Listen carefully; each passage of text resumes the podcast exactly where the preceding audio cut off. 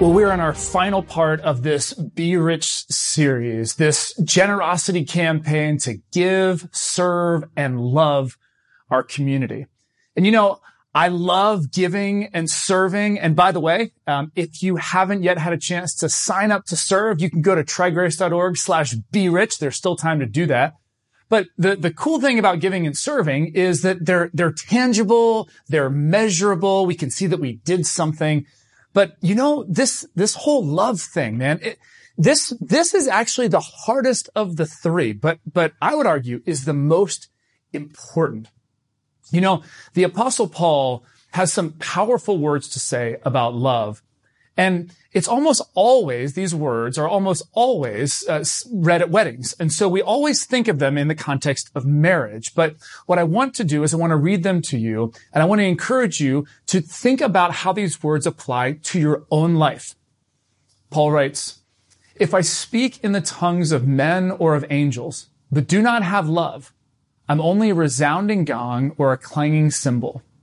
If I have the gift of prophecy and can fathom all mysteries and all knowledge, and if I have a faith that can move mountains, but do not have love, I am nothing. If I give all I possess to the poor and give over my body to hardship that I may boast, but do not have love, I gain nothing.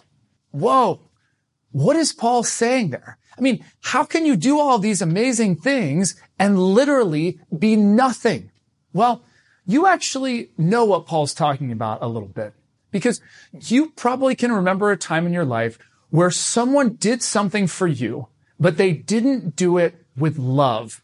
And you almost would have rather that they had not done it at all because they didn't do it with love. You know, I have to confess, I don't do the dishwasher thing with love. You know, the dishwasher, man, it's a great concept. Like I love the idea that you don't have to do all the dishes by hand, that you can throw them all into the dishwasher, right? And I have actually some pretty strong opinions about how the dishwasher at my house should be loaded. And I actually do the dishwasher thing quite a bit, but I don't do it with love. In fact, if Paul was writing those words that he just wrote about my dishwasher habits, this is what he would say. If I have the gift of loading the dishwasher and can arrange everything for maximum capacity, and if I can unload the dishwasher faster than anyone in my house, but do not have love, I am nothing. You feel me on this dishwasher thing, by the way? Like, have you ever had a time where you were unloading the dishwasher and just to make sure that people around you appreciated what you were doing. You made a little extra noise, like you clanged some plates and, and, you know, clinged some glasses together. Or maybe you actually waited to unload the last few things in the dishwasher until someone was coming into the room just so that they could hear and appreciate what you were doing. And then when they were like, Hey, thanks so much for unloading the dishwasher. Then you were like, Oh, sure. No problem. But deep down inside, you were having a lot of very un-Jesus-like thoughts you know what I'm talking about.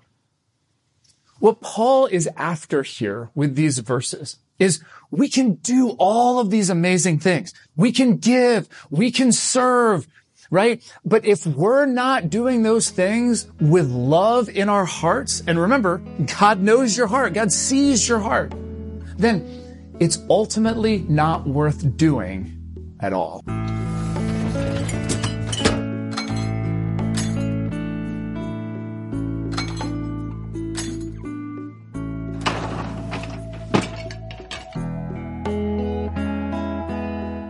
So where did Paul get this crazy high view of love? And it's not just Paul, by the way. Look at what Peter says in 1 Peter 4, 8. He says, above all, love each other deeply because love covers a multitude of sins. Did you catch those first two words? He says, above all, like loving one another is the highest thing. Look at another disciple, John, in 1 John 3, 11. He says, this is the message you've heard from the beginning. We should love one another. So this was so critical. It was above all, it was heard from the very beginning, this idea, this value, we have to love one another.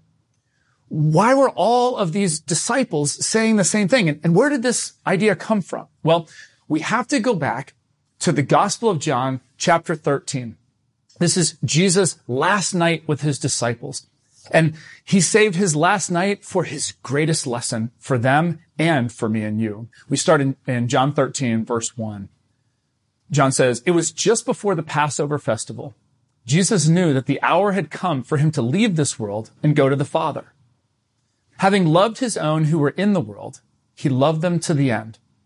The evening meal was in progress, and the devil had already prompted Judas, the son of Simon Iscariot, to betray Jesus. Now, this betrayal from Judas, that's a different sermon for a different day, but it's important to know here that, that Jesus' betrayer, Judas, was actually in the room and was part of this amazing experience that Jesus gave to his disciples. John continues. He says, Jesus knew that the Father had put all things under his power and that he had come from God and was returning to God. So he got up from the meal, took off his outer clothing, and wrapped a towel around his waist. After that, he poured water into a basin and began to wash his disciples' feet, drying them with the towel that was wrapped around him. Now, this was a job for a lowly servant, definitely not one for the man who was called the Messiah, the Son of God. And so understandably, when it came time for Peter to get his feet washed, Peter, who was the outspoken leader of the disciples, he was like freaking out. He's like, Jesus, no way you're going to do this. No way. And, you know, Peter gets a bad rep, I think. Um, but, but I just believe he was, he was really speaking for everyone in the room who was basically thinking the same thing. Jesus, not, not you. I mean, this task is so far beneath you. This, this is embarrassing, Jesus. And yet Jesus basically argues with Peter and he's like, Peter, you know, sit down, man. You're, you're going to understand this later. And so in verse 12, uh, John writes, when Jesus had finished washing their feet, he put on his clothes and returned to his place. Do you understand what I've done for you? He asked them. And then here he goes. He says, you call me teacher and Lord, and rightly so, for that is what I am. Now that I, your Lord and teacher, have washed your feet, you also should wash one another's feet. I have set you an example that you should do as I have done for you. Very truly I tell you, no servant is greater than his master, nor is a messenger greater than the one who sent him. So what Jesus is saying here to his disciples, he says, now I've washed your feet. Now it's your turn. And you can almost imagine like this is Peter's greatest fear coming true because basically he hears Jesus say, okay, if I've done this for you, now you can do this for one another. It's, it's like Jesus is saying, look, there's nothing that's beneath you because if this task wasn't beneath me, then there's nothing that's beneath you. Definitely not unloading a dishwasher. That's for sure. You see, what Jesus is reminding his disciples, and he's reminding me and you, is that the enemy of love is pride. You see, pride is self-centered, while love is others-centered.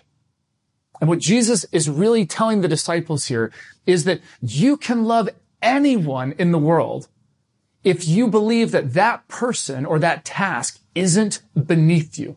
There's no one you can't love if you don't think that that person isn't beneath you. I remember um, number of years ago, I had someone in my life um, who was going through a really difficult time, and I was walking with them through that time, and um, and I just I was really struggling because I felt like every time that I was interacting with them, they were just draining the life out of me. I don't know if you've ever experienced anything like that, but um, I was I was talking to a buddy of mine named Charlie, and I said, Charlie, uh, man, I, I don't know if you've got any advice for me, but but I just feel like with this with this person in my life, like I feel like I'm right here, and and they're down here, and and I just feel like I'm constantly trying to pull them up to my level, and they're always pulling me down. Like every conversation is, is, is like that. And he said some profound words to me. He said, Derek, your problem is that you're never on a different level with anybody. He said, in God's eyes, we're all on the same level. We're all human. And he said, anytime that you see yourself on a different level with someone else, you see yourself, you know, above them, that they're beneath you, you're going to have this sense of, of feeling drained being around them. So what you have to do is realize you're both on the same level and they have just as much to give to you as you have to give to them. It radically changed the whole relationship because I realized that person, they weren't beneath me. And it was a game changer for me.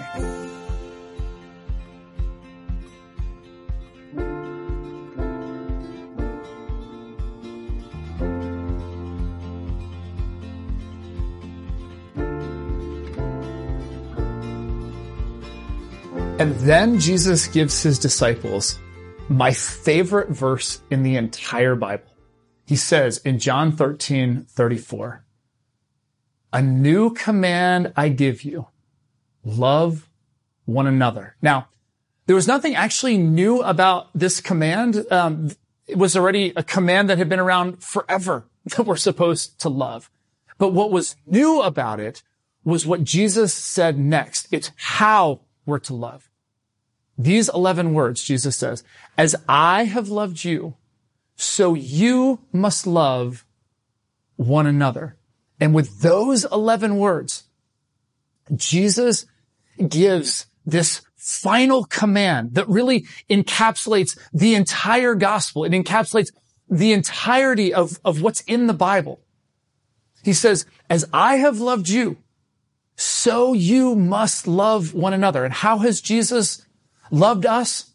Selflessly, sacrificially, unconditionally. That is how we are to love one another. And so right at the end of washing his disciples' feet, when he says this words, you can understand why on his last night with the disciples, that this left such a mark on them.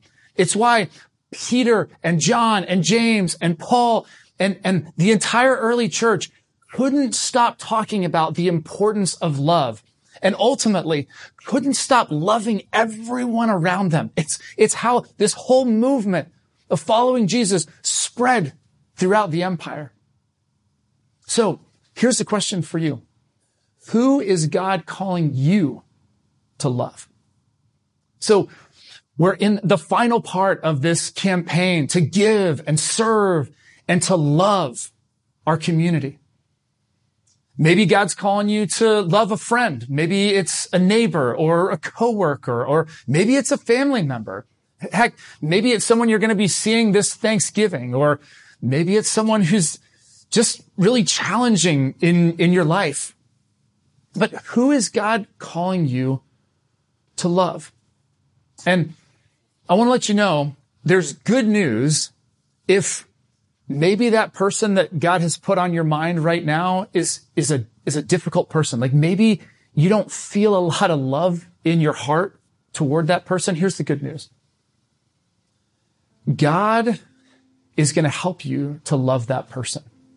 So what I want to do right now is to take you through a little experiential exercise. So I'm going to ask that you would stop whatever you're doing right now. Go ahead and just stop what you're doing and grab a comfortable seat. Okay. So just sit down and close your eyes and let me lead you through a little exercise with God. I want you to start by taking a couple of deep breaths. As you breathe in, breathe in the Spirit of God. Be reminded that God is with you right now in this moment. As you take a breath, His life fills your lungs. We're just going to soak in God's presence right now.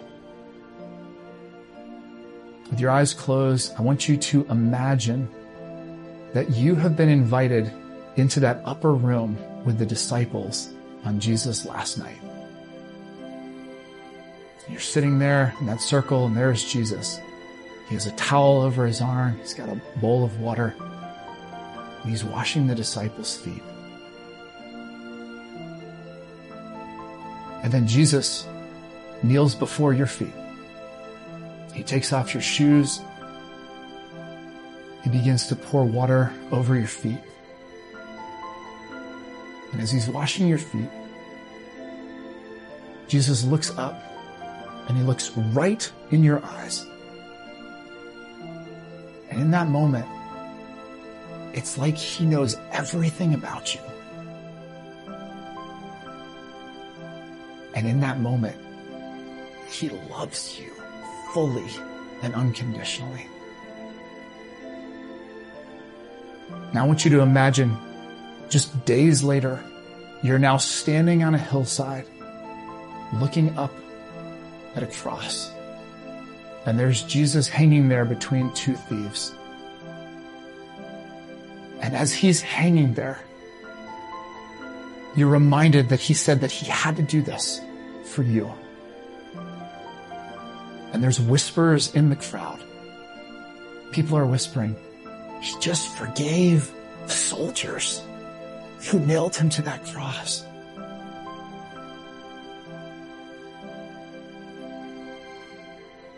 This is the one who is pure love for you. With your eyes closed, I just want to invite you to just say thank you to Jesus. Say, Jesus, thank you for giving your life for me. Just thank Jesus right now for the love that you and I don't deserve. Now, with your eyes still closed, let me pray for you.